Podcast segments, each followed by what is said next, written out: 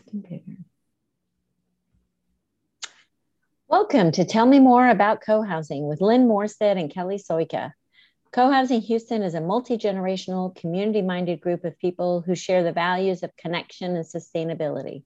We are developing the first co-housing project in Texas, in Houston, even ahead of Austin. Hey, Kelly, it's hey, been Lynn, a while. How are you? I know, right? It's not Monday. You've I been know. out gallivanting around the country. I know. Aren't you glad I brought back some of this uh, Bay Area, California weather for you here in Texas? I am. I couldn't believe it. I walked out this morning and it was like, you know, like dogs go running through the fall air, like, oh, it's finally cool. That's how I felt. I was like, oh, this is so great. It was awesome.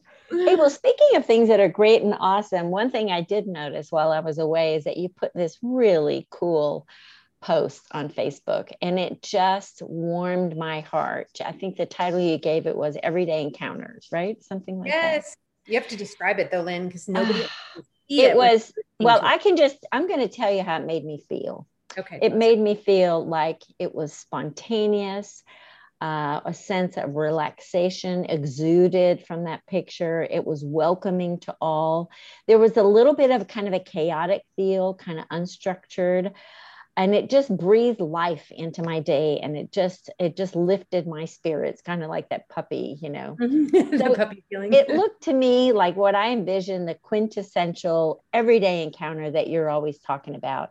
And i thought hey let's talk about everyday encounters Yes. Well, I'm excited because I think this is the third of our three keys to co-housing yeah. um, that we're talking about on our webs on our podcast. Because you know, I think we talk about this a lot that there are some intentional things you can do to build community that co-housing does, and that other people can do. You know, just in normal life too. Yeah. Um, I'm excited to be talking about this also. So what what can you do a definition of it? I mean, everybody thinks they know what an everyday encounter is, but I really want to hear from you who's experienced oh, sure. it. Yeah. Okay. So look like, feel like, and when yeah. will it happen? Yeah, you know, when I okay, when I'm thinking about everyday encounters, what I'm thinking of are like it's everything from uh, I was walking across the street this morning, and one of my neighbors um, takes walks her kid to school, and we both just like waved and nodded mm-hmm. you know mm-hmm. so that that's an everyday encounter i see her every morning as she walks him to school and she sees me and we both acknowledge one another two another everyday encounter would be i'm you know walking somewhere and i stop to chat and find out mm-hmm. how somebody's doing another everyday encounter would be just that you know you have these like things that you need to do that you are going to be out and about doing like if i'm pulling my car out and my neighbor is out gardening um, i might you know say oh hey i'm going to go renda blah blah blah do you need anything you know mm-hmm. so they could be helpful they could just be acknowledgement of like oh we're crossing paths the two of us mm-hmm. mm-hmm. so those are all examples of everyday encounters and and what does that feel like for you well, you know, I think on one level, it just feels really great to just be seen in your world, right? It feels mm. really good to acknowledge hey, I'm here and you're here too. Because in our cars, that doesn't happen very often. Right. You, know?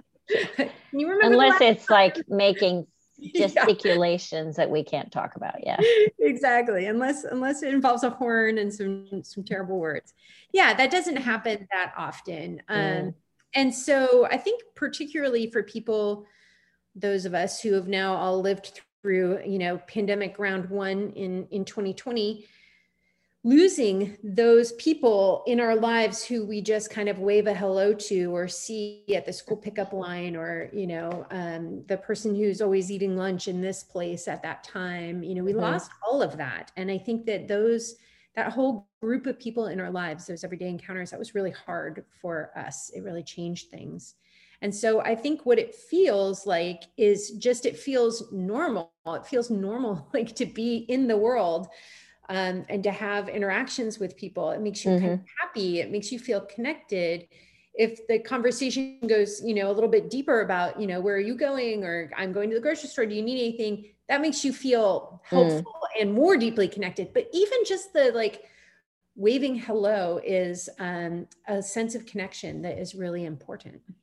You know, um, I was going to ask you about you know what makes this so special in co-housing and i think you just touched the tip of the iceberg on that. So maybe you could go a little deeper. And that's when you said, you said, I'm going to the grocery store. Do you want something? Because if you're waving to the neighbor in your current community that doesn't have that same sense or that same kind of structure and connectedness baked into everything you do, you might not be inclined to ask that question. So maybe you could say, uh, you know, unpack this a little bit more for us. Like, how is saying hello in the driveway where you live today, which is sort of a similar kind of condominium, versus where you're going to live tomorrow in an urban co housing community? How is it different? Well, I think the difference is like, I don't know that that neighbor, you know, I, I don't know. Does she drink coffee? I don't actually know. Does she, mm. is she vegan? I don't know. Yeah, yeah. Does she eat flaxseed generally? I don't know. You know, like you just don't know those things. Whereas if you um, sit at community dinner with a neighbor or you live next door and have intentionality in your relationship, then I know that like, oh, well, Lynn would be interested in this thing mm. and I'm going to the grocery store. I wonder if she'd like that. Or, oh, Lynn was feeling under the weather. And so I wonder if she needs some cough drops or, you just know things about people and so therefore it makes you it makes it possible for you to engage more deeply with people mm-hmm. easily and quickly and you know to kind of anticipate and think about the things that um, a relationship might might need or it might be good for them you know what yeah, I mean? Yeah, I do know what you mean. In fact, as, as you're speaking of that, that kind of reminds me of what it was like in the working environment, I should say pre COVID and pre global team conference calls, all hours of every day and every night. But, you know, we, you know, the places where we got to know each other were the coffee room or bigger conference calls or the lunch room. And it was just, um, a place where you sort of scratch below the surface and you got to appreciate all of people's little quirky idiosyncrasies and, and at a work level you know you got opportunities for collaboration like you found out what other people were doing so you knew um, where you could help them or where they could help you. So in fact yeah. it's funny that's one of the one things that retirees will tell you that they miss about work no matter what what work was like for them. A lot of people will tell you they miss that camaraderie and that kind of sense of belonging and daily comings and goings. Yeah. yes. Yep I think about that a lot. Uh, one of the things that I miss about working is I miss the um, the lunch hour mm. when people would be like, "Oh, I like one guy I worked with was very adventurous, and he always knew like."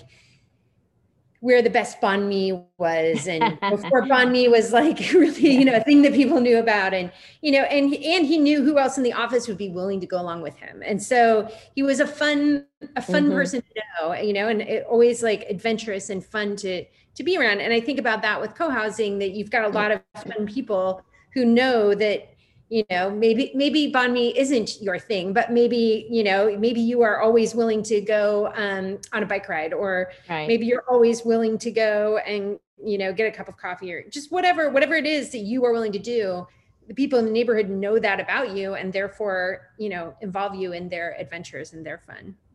Yeah yeah. or like yeah like you said going for a walk you know if you live by yourself you have to like schedule stuff or even if right. you live with a partner who's not keen on whatever the activity might be yeah. um you know like you have to schedule it so yeah whereas in co-housing like you're walking home and you see a neighbor walking home and you're like oh i've got to take the dog out you want to go and you're yeah. you're off you that's yeah yeah, yeah that's yeah. cool well you know we've built um some physics so i mean these are a lot of things that we talk about happening kind of spontaneously serendipitous connections but but we have actually designed some things into the physical layout of our community that are intended to promote this natural flow uh, and connectedness. And i'm just wondering having lived in co-housing before um, which of these aspects of our future design are you looking forward to most? Or based on your experience you know that's where it's all going to be at that i can't even anticipate yet where's it all going to be at the hot spot yeah, where is it all going to happen you know i think that um, the thing that makes co-housing different for me um, as opposed to like you know school drop off or churches or whatever is that instead of kind of haphazardly running into people there's just this intentionality you know it's it's intentionally designed for that and so the things that seem um, inconvenient i think are the things that mm. are the mm. places where this most happens so, for example, wouldn't it be nice if you could just set your uh, recycling and compost out back and a magical fairy came and got it at the end of the evening and took it away? But they, you cannot. So in co-housing, it's not going to be right outside your door. Most likely, it's going to be somewhere a little bit further away. And so in the evening, the sun has set You've gathered up your recycling, you've gathered up your compost, you're ready, you're done with the day, you're ready to put everything to bed, and you're walking out and you see your neighbors similarly mm. doing the same thing and you say hello and how are you and it's just like this this lovely hour of everybody kind of tidying up and putting things mm. to sleep. Mm that gives me a personal sense of just connection of oh mm-hmm. we're all here together. We're it's the end of the day. Here we are kind of doing this thing the same thing all together.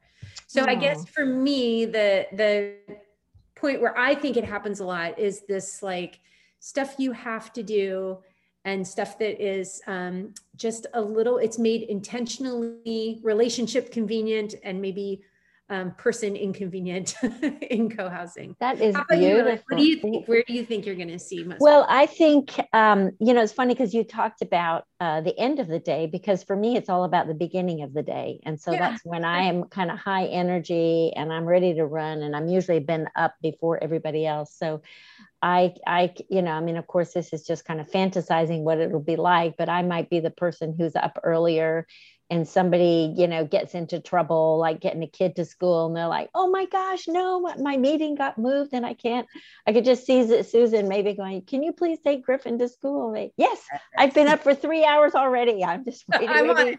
I'm waiting for everybody to come alive and come out and play so um, and then i think for me also anything that has to do with the kitchen and yeah. uh, in eating so just uh, you know being in there organizing or cutting up or getting ready i just have high expectations around that being a place where people might just hang out at a bar stool and just chat while i'm doing something so yeah. I hope I'm right. I think you're you're definitely right. Well, because especially if you cook onions, like everybody comes around. you know, it's like oh yeah, right. Good, and everybody's like, oh, I'm there. Um, I have to share a story though that is one that I say a lot in public meetings, um, and I'm not sure if it like puts people onto co-housing or off of it, but we used to joke that there's a 15 minute co-housing tax if you want to go. Uh, yeah. I mean, granted, our place was further away from our parking than it, it will be in co-housing Houston, so maybe it won't be a 15 minute mm-hmm. tax or maybe it'll be longer because we love our neighbors so much because what would happen is you would have to well first it was in our case it was maybe a little bit longer than 15 minutes because first you've got to go find your kids yeah. because they are out playing with their friends in the neighborhood and they generally don't have shoes on so then you have to find their shoes once you are ready to go, however, you are working your way towards the car, you've got everything all together, and then you run into people and you want to stop. You know, mm. somebody somebody's moving a fridge into their house, and do they need help? Or somebody else is, you know, suddenly in a walking boot. Like, what happened? Yeah. You know, where the the life of the street it reminds me of like Sesame Street. You know, like people yeah. in the neighborhood. You know, it's like that's yeah. where people in the neighborhood, and that's where you find out what they're doing and what's going on and it's great. Well, let me ask you a little bit more of a snarky question. Um, and that would be um, what if you're the kind of person who sometimes really is in a rush, like you're like always late? So you're very community minded, but you are late. And then you're also a kind of person who maybe is in a bad mood in the morning when you wake up because that even the best of people have that experience. And yeah. or when you get home from work you are just really want to come home and kick the dog kind of person after a bad day. A minute. How yeah. do you manage that? For real? I mean, for real, like it's not that you're always going to be, you know, chatting with everyone all the time. Like sometimes you're like, I've just got to go. like goodbye. Yeah. And you know people well enough that they're just like, okay, she's got to go. That's fine. You know, you've moved beyond the like, po- like company manners stage. I think is the, mm. the term that mm. Karen Gimnig uses. Mm-hmm. You know, so mm-hmm. company manners, you seem super rude if you're like, hey, I, I just have to go. Yeah. But in a family, for example, my family just walked in the door as I'm recording. I can hear them. Yeah. Yes. And I just gave them a big shush and they all um, you know went upstairs as i'm sure you could hear the creaking of the stairs so like you know in a family i can just be like be quiet Shh, i'm doing this and that's okay because that's what I need at that moment. So right. I think the thing is, once you move beyond that, like, you know, hey, how's it going? Company manners stage, then all of that kind of falls away because we all have mm-hmm. real lives that we have to live too well that's reassuring. That's reassuring. And i think there's probably if i'm if i'm you know projecting myself forward there's a greater sense of trust and understanding. Like i don't need to fret like oh is she mad at me or whatever. Like okay i know she's busy because i know her better like you described earlier you know? Um you know kind of the thought that occurs to me as we're wrapping this up is that i guess this is kind of my conclusion as i was thinking about all this is I notice when I go to a smaller town and spend a extended period of time, like we rented a small cabin in northern Minnesota for a month mm-hmm. uh, a few years ago, and I noticed how everybody we interacted with in the town, I mean, of course, they didn't know us, but they were very friendly and very welcoming, and they wanted to talk more. Like there was a tax, the time tax you discussed, yeah. even at the supermarket, where I'm used to people just rushing things through and getting out the door. They took more time to get to know each other. And I noticed it in bigger cities that we we we we can't handle all of these kinds of connections because it's just too overwhelming. And so we learn how to become more private how to withdraw more how to live with more anonymity. And unfortunately we tend to take that persona with us even when we enter into small groups. And so we might be a little bit more aloof even at church or even at work sometimes or other smaller groups classes that you might take.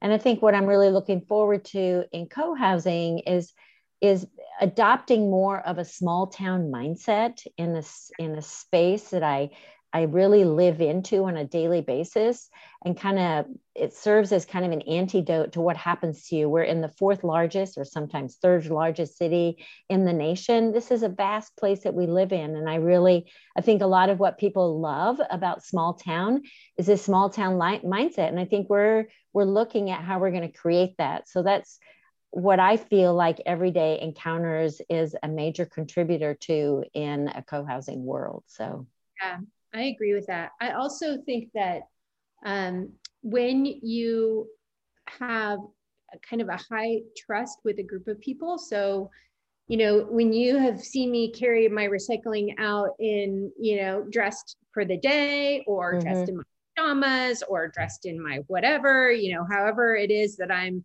you know I, i'm no longer just like you know a friend you know who always shows up in one way you know you've mm-hmm. kind of mm-hmm. been like filtered into a, a different type of relationship a deeper relationship mm-hmm. and i think that then it makes it quick and easy to have kind of deeper conversations and it makes it easier to um, to just be together in a way that is a higher trust situation than it is in a city or somewhere where you know every time you go out you really are presenting yourself in one way. It's it's much more kind of a you have a public life versus a private life. Right.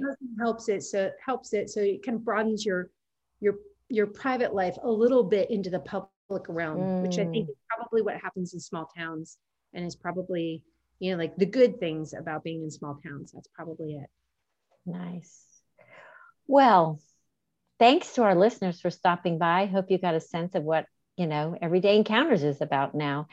And so glad you clicked on our episode today. For more information about our project, Co-Housing Houston, go to www.cohousinghouston.com and subscribe to our newsletter. For general information about co-housing, we like cohousing.org. We're really active on social media, so check out what's happening on Facebook, Instagram, and Twitter under Co-Housing Houston. And we'll see you next time. Bye, Kelly. Bye, Lynn.